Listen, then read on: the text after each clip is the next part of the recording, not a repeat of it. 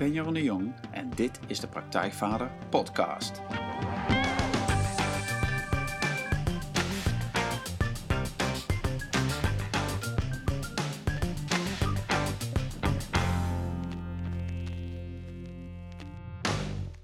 Welkom bij een nieuwe aflevering van de Praktijkvader Podcast. Jeroen hier en goed dat je weer luistert. En zoals je weet, elke aflevering krijg je van mij een nieuw interview met een inspirerende persoon die jou gaat helpen om de volgende stap in je vaderschap te maken. En vandaag ben ik te gast bij Wiebe Veenbaas. Welkom in de podcast, Wiebe. Dankjewel. Ja. En uh, Wiebe is de, de medeoprichter van Veuningsopleidingen, een instituut in Utrecht dat sinds 1989 vele honderden, duizenden coaches, trainers, therapeuten heeft opgeleid. En Wiebe is een Fries in hart en nieren. En hij begon zijn carrière ooit als gymdocent. En door zijn onweerstuitbare drang om te groeien en te leren, maakte hij zich de hypnotherapie, transactionele analyse, neurolinguistisch programmeren en systemisch werken eigen. En waarschijnlijk nog wel een aantal andere dingen erbij. Um, Wiebe is enorm gefascineerd in de werkelijke ontmoeting tussen mensen en het verhaal dat iedereen met zich meedraagt.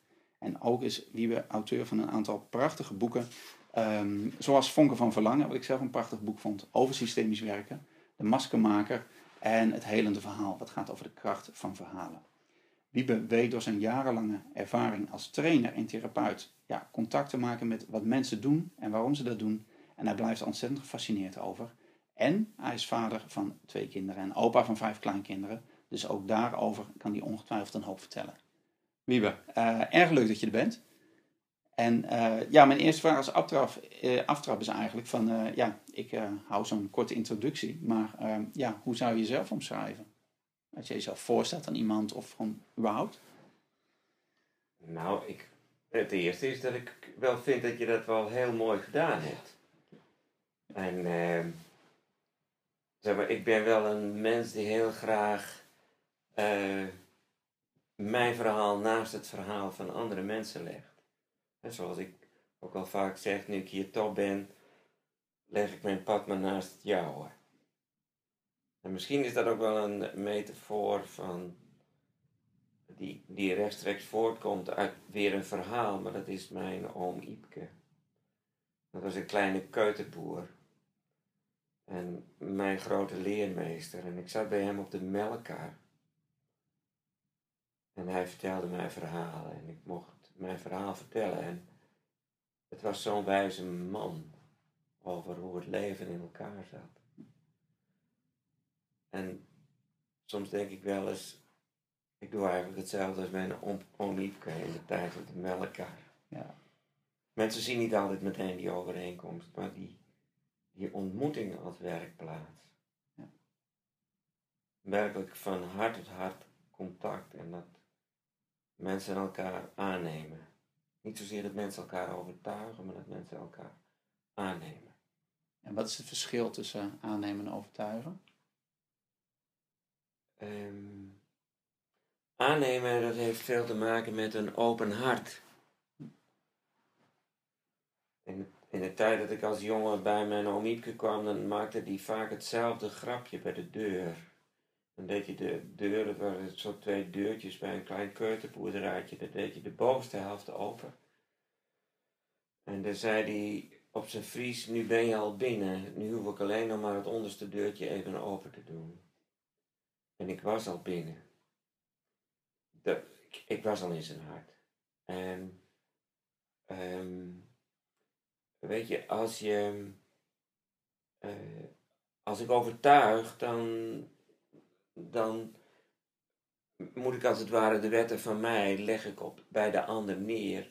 Dat is iets heel anders als ik in een ontmoeting zelf ook leerling van het leven blijf, zoals ik aan mijn oom ook zo heb ervaren van hoe hij midden in het leven stond en ook van het leven zijn dingen geleerd had. En het was ook een grote man, letterlijk, met vijf jaar lagere school. En hij heeft heel veel meegemaakt. Maar hij leerde mij over het leven. Dat is toch wel bijzonder, hè? Want van wie leren wij nou de dingen van het leven?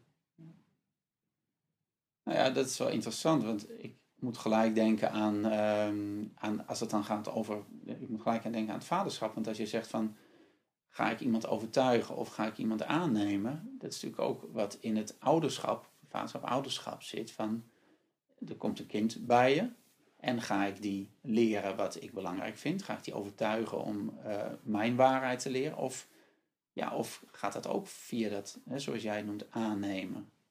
Hoe, ja, hoe, zie jij dat? Kun je daar iets over zeggen? Um, nou, ik, ik, ik, van uh, ja, hoe ik dat zie, is, is uh, hoe ik er naar kijk, zeker vanaf de plek waar ik nu ben, is dat ik zie dat je, dat ik, dat ik weet van dat, uh, dat, dat kinderen niet zozeer worden beïnvloed door wat je geeft en waar ze naar je toe brengt, maar dat kinderen vooral ook heel sterk beïnvloed worden door datgene wat je aanneemt. En dan heb je weer het woord aannemen. Hè? Dus wat je, wat je toelaat.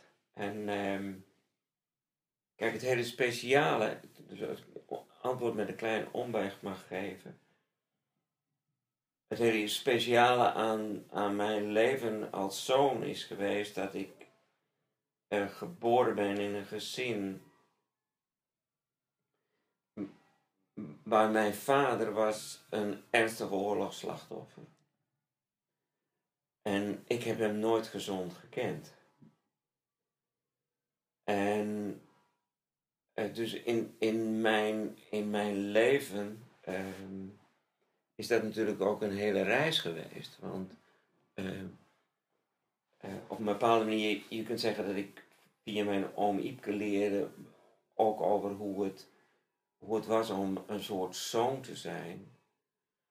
Maar hoe leer je om zoon te zijn als je vader, zeg maar, niet, uh, laten we zeggen, bepaald niet eh, volgens de gangbare wetten leeft. En, en de eerste acht jaar vanaf de eerste week van mijn leven in de psychiatrie heeft gezet. En dat zijn natuurlijk dat zijn grote invloeden. En uh, en dus het, het aannemen heeft dus ook te maken met, met leren aannemen van de dingen die in onze geschiedenis gebeurd zijn. Dus ook in mijn geschiedenis. En dus het, het leren aannemen van het leven, het gaat niet alleen over het aannemen van de mooie dingen. Dat heeft ook te maken met hoe leer je omgaan met de dingen in je, in je, eigen leven. Hoe, hoe ga ik om met de dingen in mijn leven die ik niet zo mooi heb gevonden. Ik, ik moet in één keer denken aan toen mijn zoon huwde. Uh, onze zoon, mijn vrouw en ik, je zei het al, we hebben twee kinderen, een dochter. De dochter is de oudste, zoon de tweede. En, en uh, toen onze zoon huwde, toen heb ik hem een uh, olielamp gegeven. En, en toen begon ik met het zinnetje, één lichtje is genoeg. En wat was er zo bijzonder aan die olielamp? Dat die had ik gekregen van mijn tante Anne, mooike Anne. En toen zei ze, dit is een bijzondere olielamp, want jouw vader is hier nog bij voorgelezen door zijn vader. Ja. En, um, en mijn vaders vader is overleden toen mijn vader acht was. Okay. Dus die opa had ik ook niet gekend. Nee. dus dan, dan zijn er in één keer, heb ik een olielamp. Dan komt mijn vader terug, dan komt mijn opa terug. En eh, dan is het alsof je een soort lichtje krijgt, want in één keer voel je hoe je verbonden bent. Hoe ik, ver, ik, ik voelde in één keer hoe ik ook verbonden was met die geschiedenis. Dat, oh, hij is voorgelezen door mijn, eh, door mijn paken. En, en toen heb ik het ook dat verhaal vertelt. Van één liedje is genoeg. Hoe wordt nou het leven ook weer doorgegeven? Hoe doen we dat nou? Hè? Want kijk, ik stond daar en, en, en dan heb je een zoon en, en, en ik geef hem cadeau. Ik geef hem cadeau, maar. Uh, en, en hij heeft het leven via mijn vrouw en mij, via mijn vrouw en mij gekregen. Ik heb het leven van mijn vader gekregen, ook via mijn vader, via mijn moeder, grote mensen. Maar wat een leven hebben ze gehad. Ehm, grote ouders. En in één keer sta ik, daar ook, sta ik daar ook in verbinding. Ik ben er ook een vertegenwoordiger van de wereld waar ik uit voortkom. Dan heb ik ook dat lichtje aangestoken. Toen zei ik ook van, goh, en van, weet je, zoals, zoals er natuurlijk onze zoon ook weer moet dealen, mijn zoon ook weer moet dealen met, met de dingen die hij via mij heeft gekregen. En Oost natuurlijk via meer dan alleen de ouders. Dat weet ik ook wel, maar ja, ouders zijn toch wel belangrijke beestjes in een mensenleven. Ja. En, en ehm, dus daar is nu die olielamp. En ondertussen heeft hij weer dochters. Hè? Dus dan, dan met zijn vrouw. Hè? Dus dat, dat, is, dat is toch bijzonder. Hè? Dus dat, dat je in één keer voelt dat je in zo'n rij staat. Het, het mooie daarvan vind ik ook als ik, als ik naar dat perspectief kijk. Is, ik ben, ik ben een kind van het leven ik, ben, ik, ben, ik heb het leven gekregen. Ik mag op deze aarde wonen. Ehm, dus als ik dat zeg, dan zou dan je ongetwijfeld ook wel horen van hoe belangrijk ik het vind, bijvoorbeeld ook in deze tijd, dat we zorgvuldig met de aarde omgaan. Maar dat we ook zorgvuldig omgaan met de erfenis van de dingen die we krijgen, ook door de geschiedenis heen. Ook al heb jij, zoals hier tegenover me zit, maar ook de mensen die luisteren, ook allemaal dingen meegemaakt waarvan je zegt, ik had het liever niet meegemaakt. Maar ja, zeg maar, er zijn nu enkele dingen die we niet liever hadden meegemaakt en die toch altijd maar weer in de ervaring bij ons blijven. Want juist de dingen die niet overgaan, die, die, die ook heel pijnlijk zijn, die zijn ook een bron van het bestaan. Hè? Zoals ik uh, zo graag zeg, het is de bron van het bestaan, de dingen die niet overgaan. Hè? Dus dat, hoe dat iets wat je hebt gemist, dat kan zo'n. Dat is voor mij ook zo. Het is, zeg maar, enerzijds had ik het niet gewild, en anderzijds is wat ik niet had gewild ook zo'n belangrijke motor geweest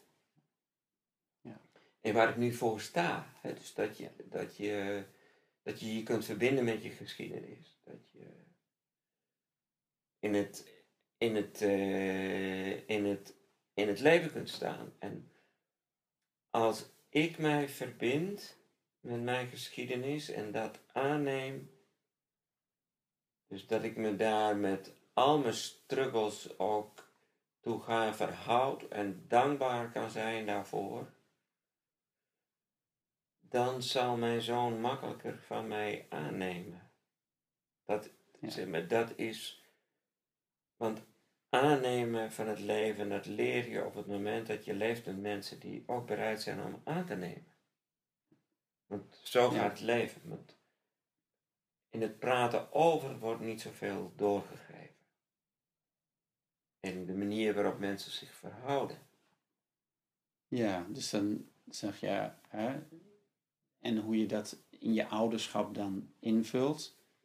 Ehm, gaat het dan meer over uh, dat, dat hè, weet je zegt, de, ook de minder mooie dingen die zijn gebeurd in het verleden aannemen. Uh, daar ja tegen zeggen dat ze gebeurd zijn. Ehm, en hoe kijk je naar, naar dingen oplossen? Hoe zie jij dat? Van dingen verwerken of een plek geven? Of uh, geloof je daarin of geloof je daar helemaal niet in? Nou, in elk geval, je, je noemt twee dingen. Dingen oplossen, dingen een plek geven, dingen verwerken. Of drie dingen, zou het zijn. Um, om, om, om, om daar uh, in, even in volgorde, hè, dus van, van eerst is, zeg maar, in het beeld van als ik, als ik dan met zo'n olielamp kom, dan is in elk geval een beeld dat zegt iets over mijn plek. Want ik heb een plek in die rij. En een andere plek dan mijn vader. En weer een andere plek dan mijn grootvader. En, en, en ik heb natuurlijk ook de lijn aan mijn moeders kant. Dus, en, en mijn zoon staat ook in die rij. Dat is plek. dus in, in, in, het, in het leven is, is de plek van waaruit, dus de plek van waaruit we refereren, dat is, dat is toch wel een belangrijk criterium. Wat is mijn plek? Ik, ik ben als kind ook wel veel mijn plek kwijt geweest. Ik wist niet zo goed wat mijn plek als zoon was. Want zeg maar, wat meemaakt in ons gezin van. ehm, was bijvoorbeeld ook wel vaak ver voorbij het gewone. Ehm, maar om te leren wat is mijn plek. Ik heb hier een, in- een plek ook ten opzichte van jou. Jij vraagt mij, ik antwoord. En op grond daarvan wisselen wij uit. En dat, dat is mijn plek. Ik, ik heb nu op die manier een dienende plek en jij dient mij om bij wijze van spreken nu wat zinnige dingen te vertellen. Ja. En dus een Ja. plek van Ja. waaruit. Dat is één ding. En, en het tweede is, die zegt, eh, ehm, eh, veranderen. Nou ja, kunnen we mensen nou veranderen? Dat is een boeiende vraag. Toen ik mijn kleinkinderen voor het eerst in de armen had, had ik opnieuw een hele sterke ervaring, net als bij mijn kinderen. Maar het, het is toch een wonder, zo'n kind. Je pakt ze vast en alles is er al. Het moet nou beginnen en toch is alles er al. Eh, ik ben heel iemand anders dan toen ik zo jong was, maar toch, er is ook iets hetzelfde gebleven. Dus er is ook een soort wonder in het leven. Mijn kinderen zijn heel erg veranderd, maar ze zijn ook nog hetzelfde. Eh, dus wat kan ik nou veranderen? Nou, in elk geval is volgens mij een, een belangrijke motor voor verandering dat we leren aannemen wat we niet kunnen veranderen. Oké. En ehm, dat mijn vader zo geschaad uit de oorlog is gekomen. Dat er niks anders overbleef dan de verbinding in zijn hersenen over, open te snijden. Ook Oké. al, hè, dus Ja. de lobotomie, dat is. Ja. En dus in, eh, wie ooit een film heeft gezien van One Flew Over the Cuckoo's Ja. Nest, dat gaat daarover. Nee, ook al had ik liever gewild dat ze dat niet hadden gedaan. Hè, dat was zelf met de beste bedoelingen gebeurd, van dat, dat dat nodig is. Hè, dus dat je. Dat ik niet. Eigenlijk snij je dan het verant... Ik begin te stotteren, merk ik, Ja. maar eigenlijk snij je dan het vermogen eh, tot contact maken door. Ja. En ik heb mijn leven erop gebaseerd om, om het werk hier erop gebaseerd om vanuit de ontmoeting contact te maken. Dus dat zeg ik al eens tegen mijn Ja. cursisten. Je moet wel uitkijken, want ik dien niet veel anders dan mijn eigen thema hier bij jullie uitleven. ja. Ja, en, Ja. en, en, maar dat ik, dat ik moest leren in mijn leven van hoe... ga- Ik had bij wijze van spreken, misschien nu nog wel, alles willen opgeven dat het anders was geweest. En tegelijkertijd is dit het thema toen ik erom ging huilen en moest leren hoe bang ik was om dezelfde kant op te gaan en net zo gek te worden of hè, om met die levensthema om te gaan. Dat ik daar zoveel van geleerd heb, dat ik ook effectief ben in mijn werk. En toen uiteindelijk mijn liefde overwon het van de angst. En ik mijn vader in mijn hart nam. Dus dat ik, je kunt ook zeggen dat ik zoon van hem werd. Toen ging mijn leven en mijn werk veel beter. En toen ging het mijn kinderen ook beter. Dat is, nog- dat, dat is, het is dus kennelijk op het moment dat ik dingen leer aannemen, dat het nou een keer zo is. Hè? Ja. Want, want ja, ja, zo is het gegaan. Ja. Zo is het gegaan. En dus dat over veranderen en verwerken, ja, dat is, dat is een, sommige momenten in je leven, dat, dat zul jij ook weten, dan loop je tegen een aantal dingen op en dan moet je er een keer vol mee aan de slag en dan verwerk je en dan merk je dat je verder komt. En dan soms dan dacht ik ook wel eens van nu, nu ben ik wel klaar. Ja. En nou zegt het leven, ik heb nog een klusje voor je en dan moet je hetzelfde klusje nog een keer doen, net op een andere manier. Ja, ja die, dat is een mooie illusie, hè? Van, van we zijn klaar of zo. Die, Ja. eh, die, ja, die ken ik zo ook. Ja, kom op, dit heb ik nu al een paar keer aangekeken. gehad, Ja, ja. daar ben ik wel doorheen nu. En dan, Nee. ja, dan komt hij weer, hè? Ja. Ja, en dat... eh, nou, het is... Ik, ik vraag het ook echt zo, omdat het is natuurlijk een groot thema voor, voor, veel, ehm, voor veel ouders, mannen, vaders, mijn moeders net zo goed. Van, van wat is die plek van, van, van je ouders, van je eigen ouders op het moment dat je kinderen krijgt. En dan gebeurt daar van alles in. En eh, heel praktisch, ehm, wat ik in mijn eigen training nou vaak tegenkom, is dat mensen zeggen, ja, ja en nu eh, mijn ouders die gaan zich bemoeien met, met de opvoeding van hoe wij het doen. Nou, en dan, ehm, want ze vinden dat we het niet goed doen, of ze hebben daar meningen over, of, of ze, de kinderen denken dat ze er een mening over hebben, dat kan natuurlijk ook nog.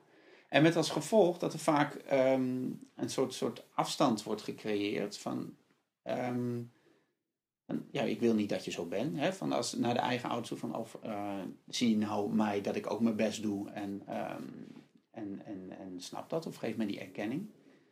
Eh, dus dat, dat, gebeuren best veel ingewikkelde dingen op een moment eigenlijk. Dat je, hè, dat je zelf, dat, dat een ge- generatie bijkomt. Dus dat die jonge kinderen erbij komen. En jij zegt van ja, maar het is mooi als je je ouders aanneemt. Of dat je een plek in die rij inneemt.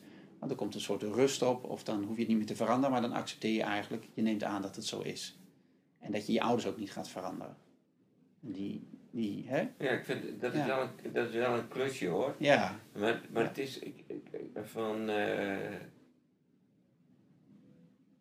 ja, en kijk, het is. Het is eh, ik ben heel blij met mijn kinderen en. En, en, en met, overigens ook met mijn schoonkinderen. Dat, dat, eh, laat ik die vooral ook niet vergeten. Maar de, de. Kijk, op het moment dat je als grootouder. Het dan ben je in één keer grootouder. Dan ontvang je het geschenk van een kleinkind. En dat vind ik, dat heb ik toch fascinerend gevonden. Zo'n wonder dat is. Want die kinderen die, die omarmen je eigenlijk per direct. En, en eh, alle clichés zijn waar, roep ik dan wel eens. Alle clichés daarover zijn waar. En, ehm, en natuurlijk, weet je, eh, ik heb mijn fouten gemaakt en mijn kinderen zullen hun fouten maken. Want wij mensen kunnen wel de goede dingen doen, maar we kunnen het nooit alleen maar goed doen. We doen de dingen ook fout. En we schatten dingen verkeerd in. En, en, eh, en we moeten later terugkomen op dingen. Want ja, het leven is ook gewoon het leven. Het moet ook gewoon geleefd worden. ja precies. Ja. En eh, nee, ouders veranderen helpt niet zo. Maar je kinderen veranderen helpt ook niet zo. Hè? Dus, dus wat wel helpt is, zeg maar, dat is werkelijk steunend. Dat ik, ik geloof dat als ouders hun eigen thema's aangaan, zelfs als ze er met de kinderen niet over spreken, dan dienen ze hun kinderen. En kinderen hebben op een bepaalde laag geen keuze. Ze hebben hun ouders. Dus wat dat betreft is er al gekozen. Zelfs kinderen die hun ouders niet kennen. Ook dat komt voor. ja, natuurlijk. Ja. En, ehm, en als, als ik met kinderen werk, we zijn allemaal kinderen, en ik ben niet in staat om hun ouders in, in het hart te sluiten, dan moet ik eigenlijk niet met ze werken. Ja. Want weet je, zodra ik denk dat ik een betere ouder ben, Ja. weet je, dan, dan dat is, dat, zo gaat het niet. Want kinderen hebben, hebben ouders. En op een bepaalde moeten ze het daarmee doen. Hoeveel, want ik, en, en daarmee bedoel ik niet, ik heb natuurlijk veel ook van andere mannen moeten leren, omdat ik een aantal dingen ook echt niet van mijn vader kon leren. Hè, dus dat, want zo, het was er niet. Dus dat bedoel ik niet. Maar achteraf vind ik misschien wel het grootste geschenk van mijn opvoeding dat mijn moeder het lef heeft gehad om toen mijn vader terugkwam bij haar te blijven. en met alles wat er was en wat ontzettend moeilijk was, uh, van mijn vader te blijven houden. En, um, en weet je, dit zijn geen theoretische zinnetjes, want er zijn dingen gebeurd die door merg en been mm. snijden. Maar dat je, dat, dat heeft ook te maken met het hart open. Ja. Ja, dat, ja. Nou zeg, ik kan me voorstellen, maar ik kan er een beeld bij maken hoe dat, hè, hoe dat is, zeg maar, wat jij verteld hebt over je vader. En dat is inderdaad een hele klus dan, om je hart open te houden. Dat is hè, voor jouw moeder, voor jou. Ja. ja. ja, onvoorspelbaarheid. Ja. En, en terugkerende dreiging. Hè? Dus dat zijn toch dingen die je kinderen niet toewenst. Nee. nee. En, en, en, en op zichzelf zou ik ook kunnen zeggen, kijk, als, net zoals mijn twee broers, ik heb een oudere broer, elf maanden ouder en een jongere broer, bijna tien jaar jonger, prachtige broers. Um, kijk, wij hebben natuurlijk ook onze eigen overlevingsstrategieën weer meegenomen. En ach, die heb ik natuurlijk die heb ik ook doorgegeven aan mijn kinderen. Ja, He, waarvan ik ja. achteraf zeg, kan zeggen, nou, ik weet niet of het nou allemaal wel een... Uh, of dat zo handig was. Wat zo handig was. ja. Maar ja, ik, ze, ze, ja, ze zullen het er toch ook mee moeten ja, doen. Ja, precies. Ja. En, en dan, dan kun je ook weer aan kinderen... Ik, ik, vraag wel eens aan aan de ouders zeg hou je van je kinderen? En uh, nou, weet je, dan, dan zeggen ze eigenlijk altijd ja. Dan zeg ik, nou, toch wel een goede conditie. Ja. Uh, dus ja. laten we ze uitzoeken. En wat ik mooi vond, jij ook bij je inleiding ook zo net, dat, dat, um, dat, het, dat het vaak wel bijzonder is dat, dat eh, op het moment dat, dat ouders vragen hebben over hun kinderen, dat de oplossing niet bij de kinderen ligt, maar bij henzelf. Hè? Dus dat is. Dat is ja. en, en dat heeft te maken ook weer met de plek van waaruit je met kinderen omgaat. Want natuurlijk, kinderen moeten gewoon hun eigen dingen leren. Kinderen zijn ook niet volmaakt. Maar ja, als ik vrede heb met mijn kinderen, en, en, uh, en met hun struggle. En, en meestal gaat me dat makkelijk af in deze fase van mijn leven. Of natuurlijk, weet je, ik ben ook, je, er zijn ook wel dingen dat ik me even weer zorgen maak, maar ik heb vertrouwen in mijn kinderen. Maar, zeg maar mijn kinderen hebben natuurlijk ook weer hun eigen dingen te doen. En hun kinderen ook weer. Ja, precies. Ja. En hoe was dat toen, toen, uh, toen jij een jonge vader was met kinderen die aan het opgroeien waren? En, en je was ook natuurlijk met al deze dingen bezig waar je nu mee bezig bent. Um, hoe, hoe, ja, hoe was jij zelf als vader met, toen je kinderen nog uh, klein waren? Nou, toen mijn kinderen kleiner waren, um, uh, hoe ik was als vader. Nou, kijk, wat voor mijn kinderen. Uh, laat ik eerst beginnen wat makkelijk is aan mij. Hè? Dus wat, wat wel makkelijk is aan mij, dat ik uh, op een bepaalde laag ook altijd heel betrouwbaar was in, in wat ik wilde en wat ik deed. Waar ik voor mijn kinderen ook niet altijd even eenvoudig in ben geweest. Ik had ook een enorme drive. Want ik wilde dat er wat ging veranderen. dus, en, en als ik nu op die tijd terugkijk. 66 ben ik nu. Um, dan, dan kan ik ook terugkijken naar mijn leven en dan, dan denk ik van goh, in de loop van mijn leven heb ik eigenlijk meer en meer geleerd, elk jaar, elk jaar er wat bij, van hoe ik om kon gaan met, met hoe existentiële angst ook een belangrijke motor in mijn ontwikkeling is geweest.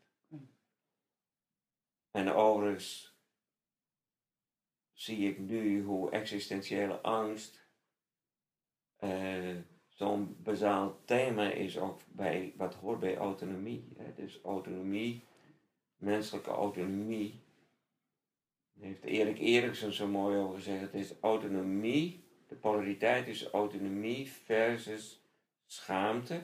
Schaamte gaat over de naaktheid van bestaan. En twijfel, angst, existentiële angst. Hè? Dus de mate van diepe autonomie wordt uiteindelijk ook bepaald door de manier waarop we met de naaktheid van het leven omgaan.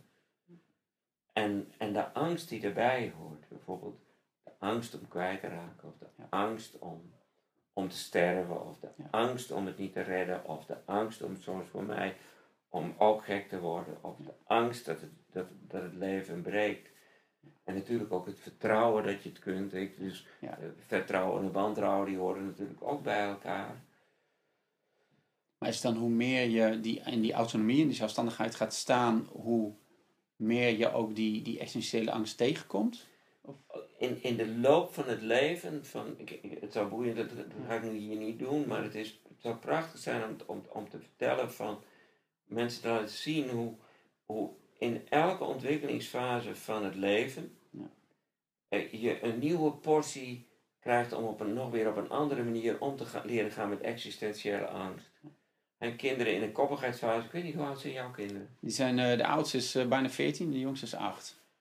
Nou, als je, als je hè, dus, dus 14 en 8, hè, zo, je, je weet vast nog wel iets van de koppigheidsfase. Oh, ja, absoluut, ja Ja. Nou, wat, kunnen ze, wat kunnen kinderen dan hartstochtelijk nee roepen? Ja. Hè, dus, en nee is dan, dan dat is zo'n zo'n roep van, ja, nu, nu, nu heb ik toch eindelijk wat autonomie. Ja. En, en, uh, nu ga ik hem inzetten ook. En nu ga ik hem in, ja, en niet alleen, nu ga ik hem inzetten, maar ergens zijn ze ook bang dat ze hun autonomie niet kunnen handhaven. Je moet maar kijken, kinderen kunnen in een soort paniek neerroepen. En daarvan kunnen ouders in paniek raken. Ja. En eigenlijk leren kinderen daar al al met de existentiële angst om te gaan. Dus als ouders ontspannen kunnen zijn als kinderen neerroepen, en, en ze kunnen dan uh, toch wel aardig doordraaien, toch? Ja. En, uh, dus, en, en zo gaan die fasen door. Want bijvoorbeeld in de 14, hè, ja. nou, het lijf, roept, het, het lijf roept als zingevende existentie. Ja. Het lijkt alsof de hele wereld verandert, maar wat verandert er nu eigenlijk? Ja. Ontwikkelingspsychologisch. Ja. En dus ontwikkelingspsychologisch is, is er de roep van de seksualiteit en is er de roep van daarmee om te leren gaan en, en er verandert van alles in het lijf en ze moeten het opnieuw leren belichamen en bewonen. En dat is soms ook ongewoon en ook weer angstig. Hè? Nou, zo kan ik het over de midlevencrisis hebben, maar zo kan ik het ook hebben over de fase waar ik nu in zit. Als ik ben geestelijk van een instituut. Ik ik geef het nu door omdat ik weet dat het leven ook eindig is. En ik hoop nog heel lang te blijven. Ik hoop ook nog heel lang te blijven werken. En toch zit ik weer in een andere fase. En als ik doorgeef, weet je, dan voel ik hoe dankbaar ik ben dat het aangenomen wordt. En dat mensen ook graag willen dat ik het doorgeef. En terwijl ik hier laat blijven en ik, ik weet ook wel dat het goed gaat, dat, het, dat ze het ook ontvangen. Maar toch moet ik zo nu en dan weer even langs de angst van... Hé, hey, maar wat blijft er nu eigenlijk nog voor mij over? Dus dit is weer een fase van angst. Want, god, ik word ook ouder. En, en, en ik heb vrienden om me heen van mijn leeftijd. Ik heb er al verloren. Ja. Ja. En, en dus, wat, wat doen we met het leven? Hè? Het, het gaat verder. Dus omgaan met, um, met autonomie, om ouder worden, eh, het, het leven leren. Nou, toen ik jong was, had ik er ook nog zoveel drive onder. Dus zeg maar, mijn kinderen zijn er natuurlijk op een andere laag ook wat van geschrokken, zoals ik van mijn vader geschrokken ben. Is dat nou erg? Nou, weet je, ik had dat niet gewild. Ik, sterker nog, dat is het, wat, was het liefste wat ik had willen voorkomen. Maar dat heb ik echt niet voorkomen, want het, zeg maar, het zat in mijn poriën. Ja. Uh, en nu ik nog weer wat ouder ben, denk ik, nou, volgens mij zijn ze ervan aan het leren. Ja. En doen ze hun dingen ermee en ik heb daar vertrouwen in. Ja. En ehm, ehm, dus het- als jonge vader ehm, ze hebben mijn inzet gehad, maar bepaald niet mijn perfectie. Ik weet ook niet of dat ook zo behulpzaam is hoor. Dat weet ik ook niet. Nee. Nou ja, maar ik denk dat dat, dat ja, de grote lijn is. Hè, van dat zo, ehm, zo mooi. Jan Geurts die, eh, die, zegt dat van, van als je dan kijkt naar jezelf, van je bent eerder geworden wat je bent, ehm, ondanks je ouders dan dankzij je ouders. En dat kun je natuurlijk over zeggen wat daarvan waar is. Maar ik vind het vaak een gerust- geruststellende gedachte. Dat in je eigen ouderschap, als je dat bedenkt, van oh, je kinderen die komen, die komen wel terecht. En we focussen ons vaak zo op de vierkante meter, zeg maar. Van als het gaat, zeker met kleine kinderen, met opvoeden. Dan hebben we het over, ja, wij hebben het over, over of ze wel eten, of dat ze welke kleren ze aantrekken. Als ze in die nee-fase zitten, dan ehm, ja, willen we dat die kinderen meegaan of, of, of zich wat, wat behulpzamer opstellen. Terwijl eigenlijk, als jij, wat jij net ook zei over die nee-fase, als je daar ontspannen bij kunt blijven, dan is er eigenlijk niet zoveel aan de hand. Maar als je zelf in je angsten schiet over dat jij het niet goed doet als ouder, of, of dat je het niet kunt handelen, of dat je kind, eh, ja, denk, dat je denkt, als ze- als die 16 is, schreeuwt hij nog zo, ja, dan wordt het lastig. Zeker, Ja. zeker. En, en het boeiende is dat, dat, dat, dat ik dat meer deed, hè, dus me daar zorgen over maken en daar bij wijze van spreken druk op leggen, in de tijd dat ik nog minder had geaccepteerd dat het thuis was gegaan zoals het gegaan was. Met je eigen ouders. Met mijn eigen Ja. ouders. Hè, dus, want onze ouders zijn er uiteindelijk wel belangrijke leermeesters van ons.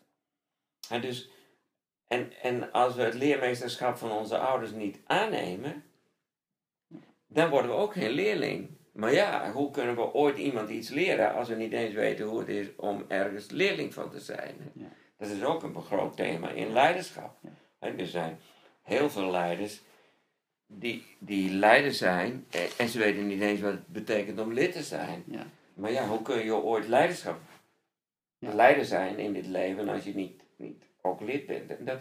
Zo is dat ook wel. Dus ik, ik vind wel, hé, je, kinderen hebben hun eigenheid. Het heeft te maken met de trilling van de ouders, maar het is ook essentieel anders. Ja. Dus kinderen worden. ehm, worden, er is een stem van bes- bestemming waar, waar wij als ouders geen invloed op hebben. Ja. En dat is maar goed ook. En toch zijn we wel een belangrijke context voor onze kinderen. En als wij beseffen dat onze ouders ook weer een belangrijke context zijn voor ons in de wereld, erachter in de wereld waar we uit voortkomen, dan gaat het kinderen op een bepaalde laag automatisch beter. Doen wij dat nou? Nou, dat weet ik niet, maar zo gaat het. Nou, ik vind het wel, het is wel echt, wat, wat jij zegt over je kunt pas een leraar worden als je zelf een leerling bent geweest. Dat, dat herken ik zelf ook wel uit mijn eigen stuk, zeg maar. Van, ik heb me heel lang soort afgezet tegen mijn, tegen mijn vader en daar heb ik vaak over verteld. Maar ehm, niet dat het nou heel dramatisch was, maar ik wilde het wel graag anders doen dan mijn eigen vader met kinderen opvoeden. En daar zat een soort wrijving tussen ons op, zeg maar. Er was geen contact over, ik kon er niet over hebben. En ik had zoiets, nou, Hm. en ik doe de dingen op een bepaalde manier en dat is anders dan hij. Dus nou ja, dat was een verboden onderwerp, daar hadden we het allebei niet over, terwijl het was er wel. En ehm, toen op een gegeven moment, mijn vader is drie jaar geleden overleden, maar toen in die, in die laatste tijd hebben we daar heel veel, we hebben niet heel veel over gehad, maar we konden ermee zijn of zo. Dus we hoefden niet nog hele lange gesprekken te voeren, maar en daar is heel veel rondgekomen door eigenlijk elkaar gewoon te accepteren voor wie we zijn. En dacht, eh, toen kon ik ook zeggen, eigenlijk dat aannemen, zo, die woorden heb ik er nooit zo aangegeven, maar van, ja, ik ben jouw zoon. Ja, mooi hè? Ja. Lijk je ook op hem? Ja, Ja. Tot, tot, tot wat verschillende, eh, tot wat eigenschappen die ik, waar ik niet zo trots op ben aan toe, zeg maar. Nou ja. Maar die wel, jawel, ik lijk wel op mijn vader. Ja. Op een bepaalde manier, jawel. Ja. Nou, het is, ik dat, dat is het prachtige lied van Stef Bos, hè? Dus Ja. de- papa lijkt er zo op jou. Ja. Maar ik vind het wel een prachtig lied in die zin. Van dat ik, dat ik, ik, ik heb een keer geroepen in een eh, training en dacht, nou die moet ik maar onthouden, ik roep ze nu nou wat.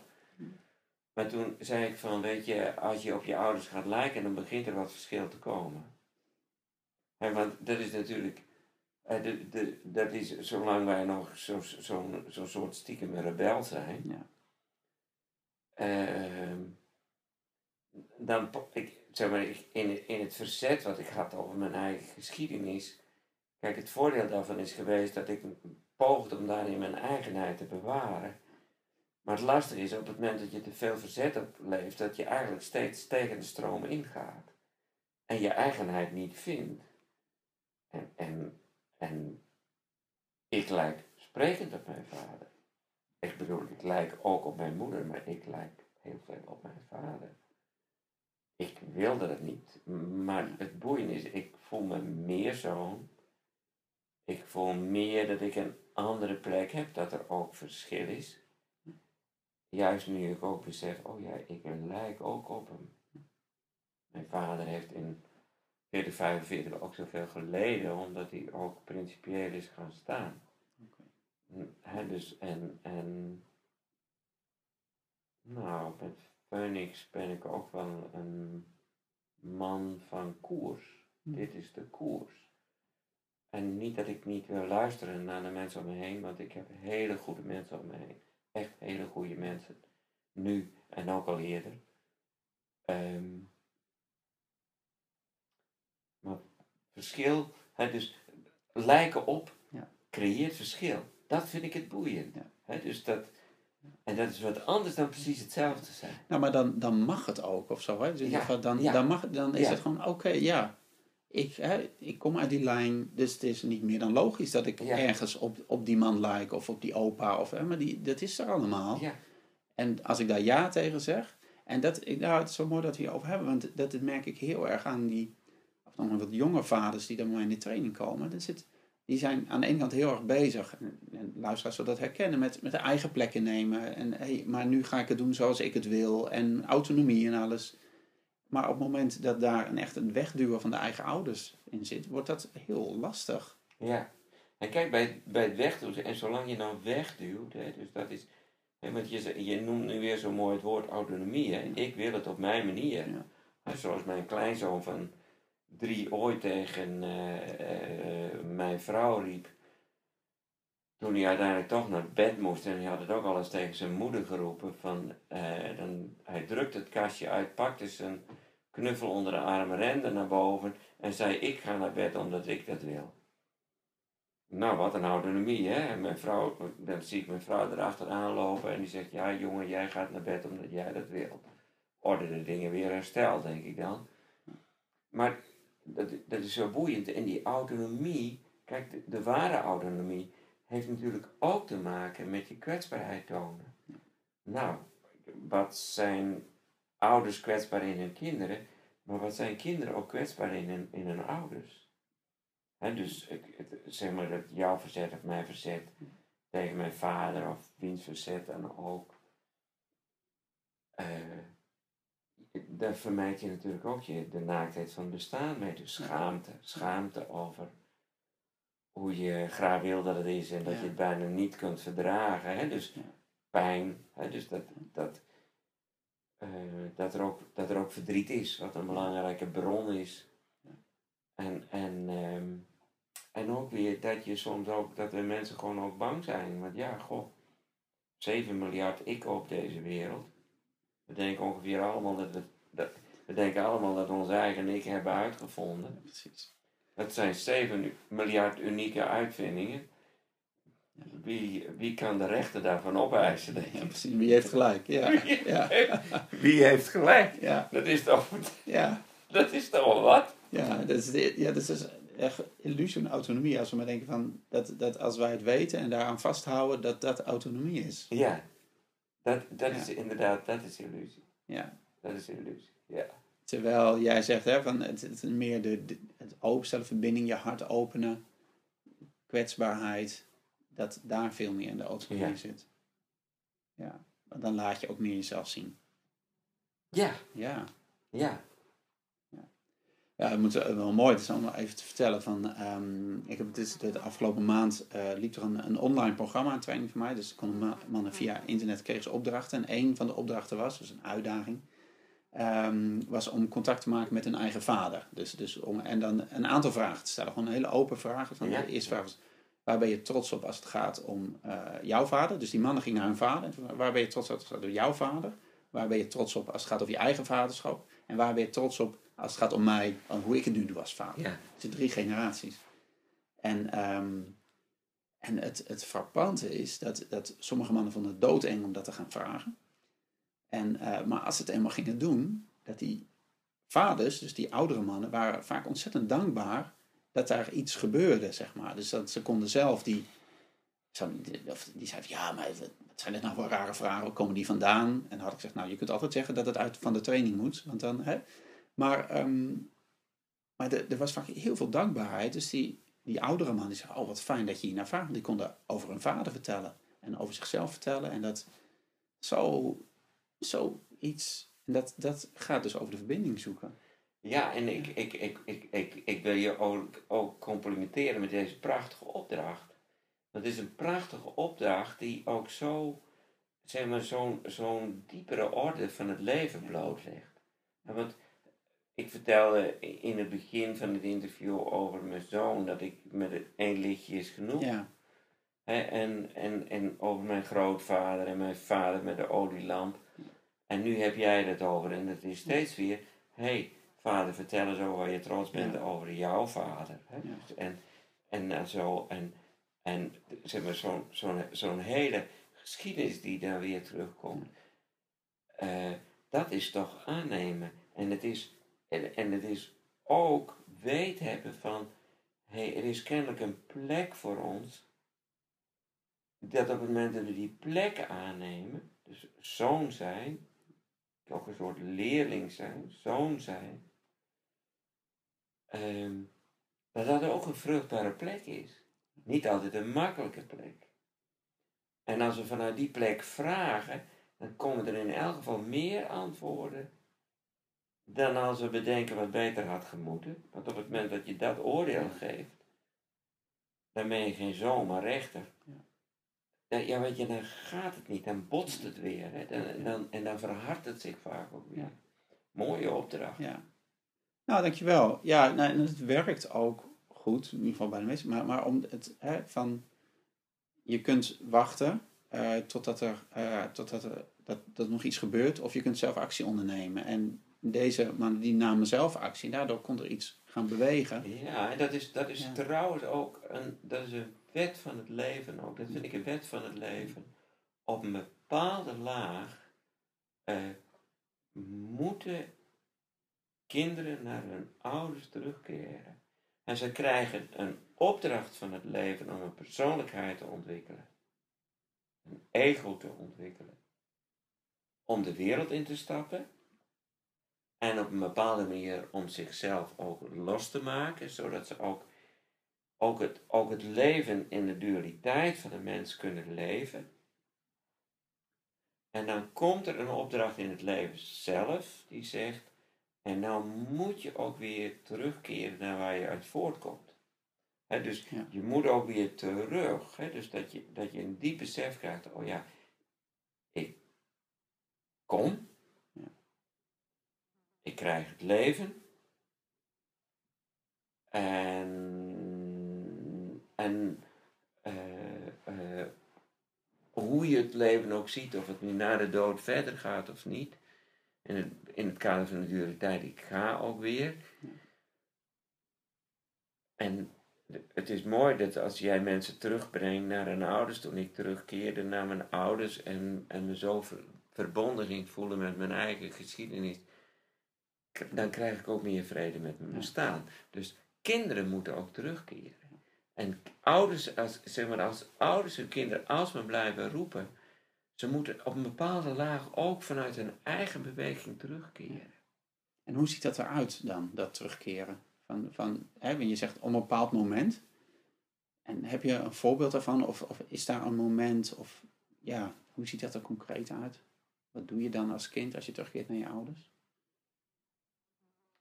Eh, nou, laat ik zeggen, eerst, ik, ik heb zo net een voorbeeld van jou gehad. Ja? Ja. Ja. Dat je zegt van, eh, Ja. eh, zoals ik soms tegen mijn mensen zeg van, eh, van goh, ga eens naar je vader toe en vraag hem over zijn leven. Wat hij mooi heeft gevonden, wat hij moeilijk heeft gevonden.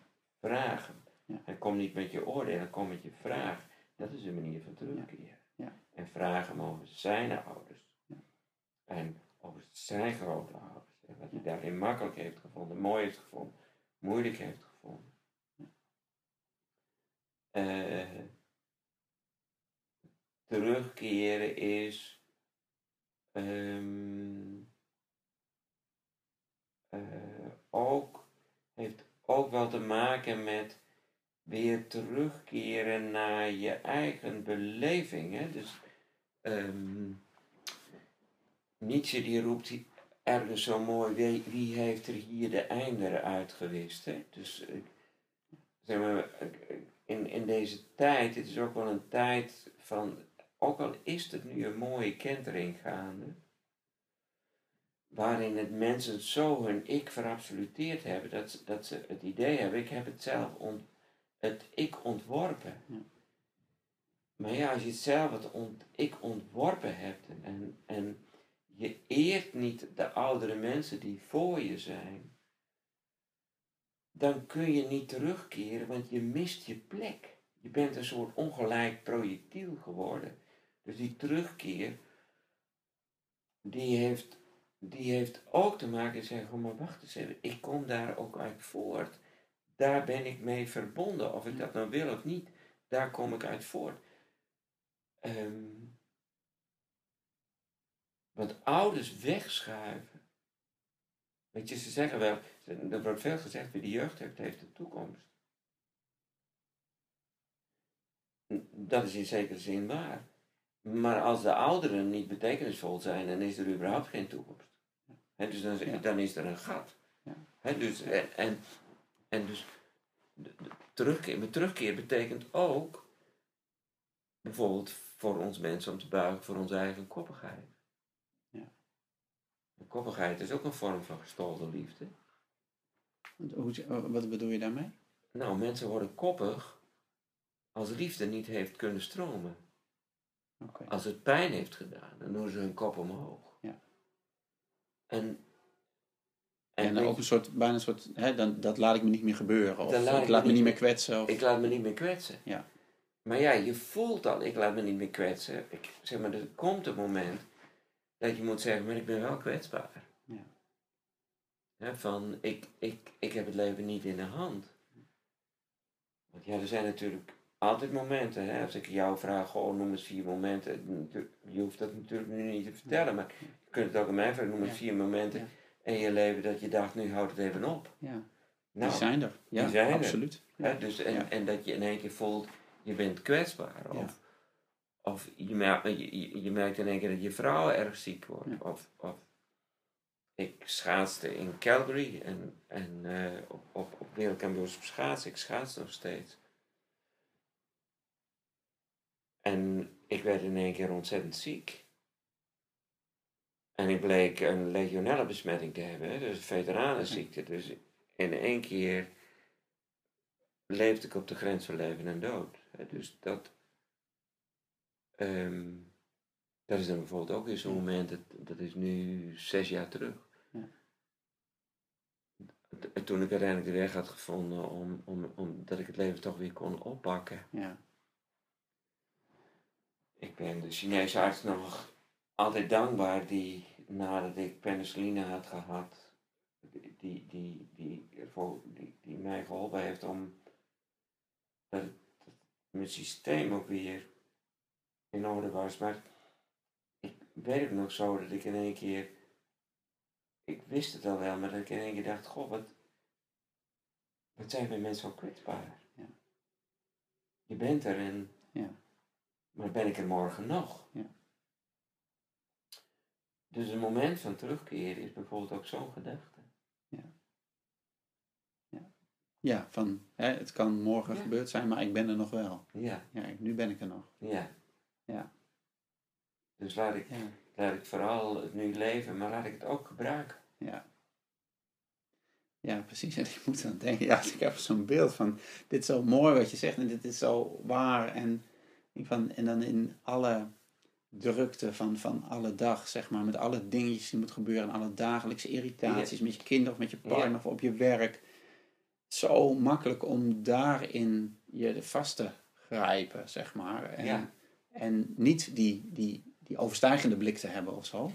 Ja, en, en niet af te dalen in je eigen lijf. Ja, Hè, want hoeveel, hè, want wij mensen lopen allemaal het risico om pratende koppen te zijn. ja, Hè, en, Ja. en, eh, Ja. en eh, het- terwijl we toch met onze lijfelijke ervaring moeten leven. Ja, en daar gebeurt natuurlijk. Hè, dus denken, gebeurt van alles. Wij denken, zetten het denken vaak, hè, dat, dat vinden we belangrijk. En we zitten graag in ons hoofd en er gebeurt ook een hoop. Maar de rest, dat is minstens zo belangrijk. Dat is minstens zo Ja. belangrijk, want weet je, wij mensen zijn natuurlijk zo ook verbonden met onze geschiedenis. Want kijk, mijn ouders zijn er niet meer. Maar in mijn ervaring zijn ze er nog. Dus dat is boeiend. Hè? Van, leven jouw ouders nog? Mijn moeder wel, mijn vader is overleden. Ja, ja, je vader, ja, vertelde ja. je net. Hè? Dus je moet...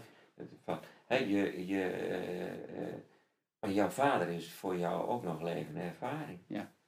Hij is er nog. Ja, absoluut. Ja, En dus in hoe, hoe kunnen we dingen levende ervaring laten zijn? En, en is een boeiende vraag. Wat is denken? Ja. Nou, Ja. Mag je hem ook nog eens over in? ja, ja precies. Ja, daar, ga ik nu Daar nemen we de tijd voor. Ja, daar nemen we de tijd voor. Ja, ja. Maar het is, het, ik zeg maar, wat, wat zijn dat, wat zijn dat eh, boeiende dingen om bij stil te staan? Ja. En dat allemaal aan de hand van het begrip vaderschap. Ja. ja, dat is dan het vertrekpunt, hè? Ja. Ja. Ik zeg, vaderschap. En vaderschap, wetenschap. Wetenschap. En dan roep ik wel eens, van welke schap van het weten haalt de wetenschap zijn weten? Dat is een, vind ik een boeiend zinnetje. Ja. Vaderschap. Van welke schap van vaders zijn haalt vader zijn weten? Dus ik Ja. ik, wat, wel, wa- waar, waar moeten we nou staan? Waar moeten we nou staan in het leven om dat te doen?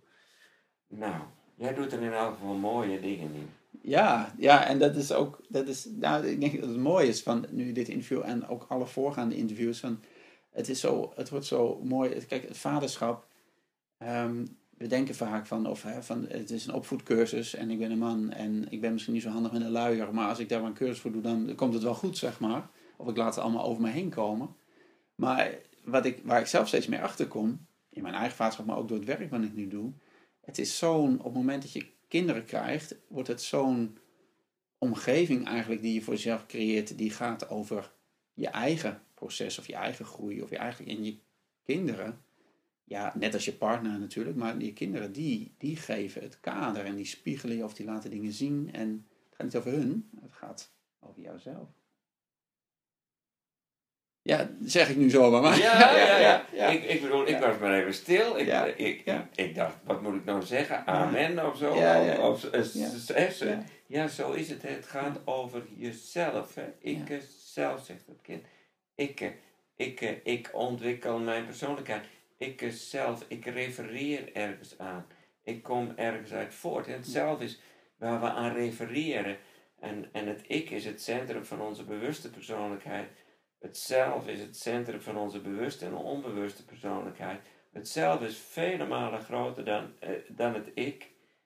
En, en dus op een bepaalde manier terug te keren en ons hoofd te buigen, dat heeft ook te maken met authentiek zijn, met alignment en overschatten van het ik. Eh, en het hoort bij ons mensen dat we dat doen. Ja. En wie zegt dat hij eraan ontkomt, roep ik wel, het zit er middenin. Maar het hoort bij ons mensen. Dus het, ik, ik, bedoel het, ik bedoel het ook niet cynisch. Ik bedoel het ook niet als een, als een goedkoop statement naar anderen toe. Het hoort gewoon bij ons mensen. En, en, en dan te leren om, goh, hoe kunnen, we, hoe kunnen we toch weer leren van plek en ons leven te nemen. En van, ehm, ik, hou dan, ik hou altijd zo van het gedicht van Hans Stolp. Ehm, en dat, dat, dat is een gedicht dat gaat zo. Van vele weken kent het leven.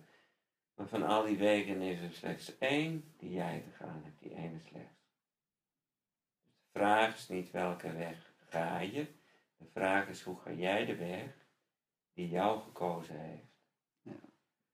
Natuurlijk met soms de onwil om de kaal in de steen en omdat eh, je, ja, de zon even jouw pad niet bereiken kan.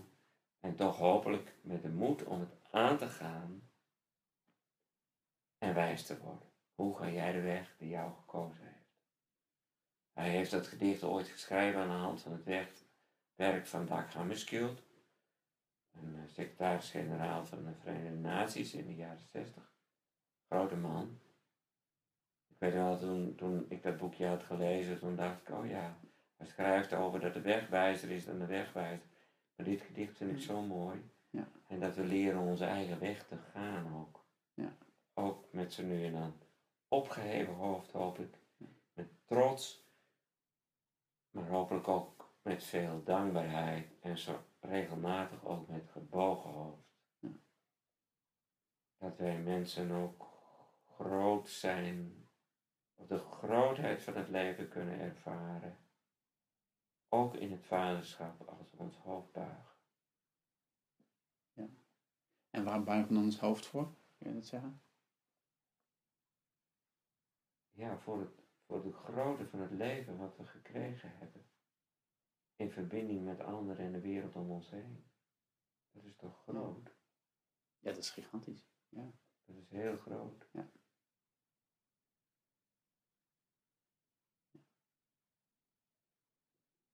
Ja, dat is mooi ook, want dat gaat ook over dat, het, dat we het niet alleen hoeven te doen. Zo, hè? Je zegt wel, je gaat je eigen weg, of die weg ligt er en die, hè? die heeft jou gekozen, die ga je, maar tegelijkertijd ben je ook, je niet alleen. Dat is een grote geheel. Nee, en om je eigen weg te vinden heb je zelfs anderen nodig. Wij mensen hebben anderen nodig. Wij komen uit samen voort. We keren terug naar iets wat groter is. Hè. Dus wij, wij, maar wij mensen worden uit verbinding geboren en we moeten, we moeten ons ook realiseren dat we ehm, dat het ik ook een bouwwerk is wat, wat uiteindelijk in ontmoeting ook zijn betekenis en zijn, en zijn zin krijgt. Ja, en als je nou kijkt hè, naar kinderen, van die, die hebben ook de weg, ieder kind heeft ook, die weg heeft ook voor hun gekozen, zeg maar. En hoe kun je dan als ouder, zeg maar, het beste je kind daarop begeleiden, sturen? Of, nou, niet sturen is niet het goede woord, maar bijstaan. Ik weet niet wat het goede woord is, maar... Nou, in het begin zei ik, nu ik hier toch ben, leg ik mijn pad maar naast het jouwe. Ja. Wat is het ontzettend mooi om een tijdje bijvoorbeeld met je kleinkinderen op te lopen. Wat is het mooi om even met je kinderen op te lopen. Ehm, misschien soms letterlijk of door een keer wat samen te doen. Ehm, en, en ze te laten weten van hoe jij je pad gaat en aan hun te vragen hoe zij het doen. En, en te laten weten en te laten weten wat je mooi vindt eraan en, en je vragen stellen aan hen. Zodat zij ook vragen kunnen stellen. En, en ook wel van, zeg maar, je kunt kinderen ook wel wat delen van je zorgen over het leven. Uh, niet zozeer de zorgen bijvoorbeeld over kinderen, dat kan ook wel eens, maar ook over, zeg maar, je hoeft, zeg maar, aanraakbare ouders zijn kwetsbaar en daarin krachtig. En, en weet je wie zegt dat hij precies weet hoe het leven in elkaar zit? Dat hij dat precies weet, weet je, zo gaat het niet. Zo gaat het niet. Dus het zoeken van de wegen naast elkaar, zodat we getuigen zijn, zoals, we, zoals ik deelgenoot getuige ben van, was van, het, van, het, van het huwelijk van mijn zoon. Je bent er deelgenoot aan, we zijn deelnemers. God, wat is het fijn als je vrienden hebt. Goede vrienden hebt. waar je mee kon delen. Zoals ik gisteravond met een hele grote vriend van mij een avond heerlijk heb zitten praten. Op een ander moment heerlijk samen met een fiets. Wat is het heerlijk om deelgenoot te zijn. Zo kun je deelgenoot van je kinderen zijn. Andere plek, maar ook deelgenoot. dus eh, van, je hebt een andere plek, dat is het ongelijke. En, maar het gelijke is dat je wel samen op kunt trekken. Ieder vanuit de eigen plek. Dat... Ja, mooi. En ik vind het ook heel, uh, moet ik dat zeggen, geruststellend. Of van, dan hoef je het niet voor je kind te regelen of zo. Hè? Je, hoeft het niet, je hoeft niet helemaal te behoeden voor alles of hem perfect ergens af te leveren of zo. Nee, maar die heeft zijn pad. Die gaat dat pad. En je kunt meelopen. Mooi. Ja, Wiebe, jij wilde nog een... Nou, oh ja, je wijst naar een, een, gedichtje. Ik had gezegd van mag ik, mag ik een gedichtje voorlezen? Ja, natuurlijk. En, en uh, uh, mijn jongste broer heeft een gedicht geschreven over, mijn, over mijn vader, wat ik heel mooi vind. En, uh, en het, is, het is nu eigenlijk om, om hoe het interview is gelopen. Uh, ik had er eigenlijk wat mee willen beginnen, maar ik zal het wel doen. En dan zal ik weer even terug, daarmee ook weer even naar teruggang naar het dorp. En, en, een gedicht is een gast. En dat gaat het over de geschiedenis. En de geschiedenis die ik ook meegenomen heb. Ik zal het eerst voorlezen en dan een paar dingen ter afsluiting over zeggen. Een gast. De oorlog van lang geleden. S'avonds sloop hij ons huis in en hurkte grijnzend op de schouder van mijn oude vader. Of hij stond als een woede tegenover mijn moeder. Wat hielp haar zussen en vermurven. Daarvoor was de oorlog te groot. Soms kwam hij dichterbij, dan werd ik bang dat hij zijn vlammen zou braken op mijn bleke jongenswang. Uren later verdween hij weer, met vuurslag en vuile staart. We wierpen elkaar schuwe blikken toe. Vandaag nog bleven we gespaard.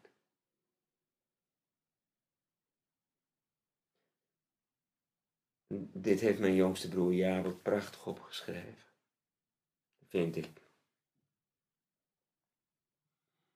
En als ik dit gedicht lees, dan denk ik, zo was het, zo is het gegaan. Dit is, dit, is, dit is waarheid. En in de waarheid spreekt ook angst. En in de waarheid spreekt ook van we hebben het leven niet in de hand. En wat ik zo mooi vind, dat hetzelfde gedicht en mij ook ontroert.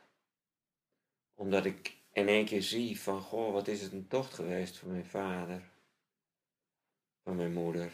Ehm, wat hebben ze moedig gestaan over mijn vader ook na de oorlog.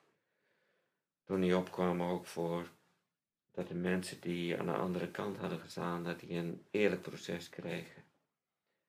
En, eh, en geen ratiehuis. Maar dat was, dat werd allemaal niet zo goed geregeld. En, eh, maar dit, dit lijkt een sombere geschiedenis, maar het is ook een moedige geschiedenis. En ik heb daar veel tranen om gehaald. Maar die tranen hebben mij ook een, brengen mij nu ook een bron van ontroering, ehm, waar hoop in verborgen zit. En eh, dit is, dit is, hier gaat dit gedicht gaat over mijn vader. En wat er ook gebeurt is, het is mijn vader en ik ben zijn zoon. En zo sta ik ook in de wereld. En weet je, dat heeft mij zoveel vrede gebracht. Ik hou van die man. Ik hou van die man ontzettend veel. Ook heb ik hem ontzettend gemist. Ik weet dat hij ergens ontzettend veel ook altijd van mij heeft gehouden. Ehm, en juist door het feit dat ik hem gemist heb, weet ik, ik hou van hem. Want wij kunnen, bij mensen kunnen pas missen Juist omdat we lief hebben. Mooi, Wiebe. Prachtige afsluiting volgens mij van het interview. Helemaal rond. Dankjewel. Dankjewel, Jeroen. Ja. Oké, ehm, nou ja, goed dat je, dat je geluisterd hebt naar dit eh, bijzondere eh, interview. Ik heb er zelf erg van genoten. En ehm, nou ja, luister het af. En zoals je weet, je kunt uh, alles terugvinden. En ik zal ook het, ehm, het linkje naar het, de gedichtenbundel van de boer van Wiebe zal ik op de website zetten. En dat vind je dan terug op praktijkvader.nl schuine podcast. En daar kun je ook abonneren via iTunes of op een andere manier via je Android-telefoon. Eh, gratis. En dan krijg je iedere keer als er een nieuwe podcastaflevering klaar is, dan krijg je hem automatisch gedownload op je telefoon. Maar je kunt hem ook gewoon via de website luisteren. Dus um, dit was voorlopig even de laatste uh, voor de zomer. In september gaan we verder. Ik wens jullie allemaal een hele, ik wens je een hele fijne vakantie. fijne zomer. Heb het goed en tot snel. Oké, okay, groetjes. Doeg!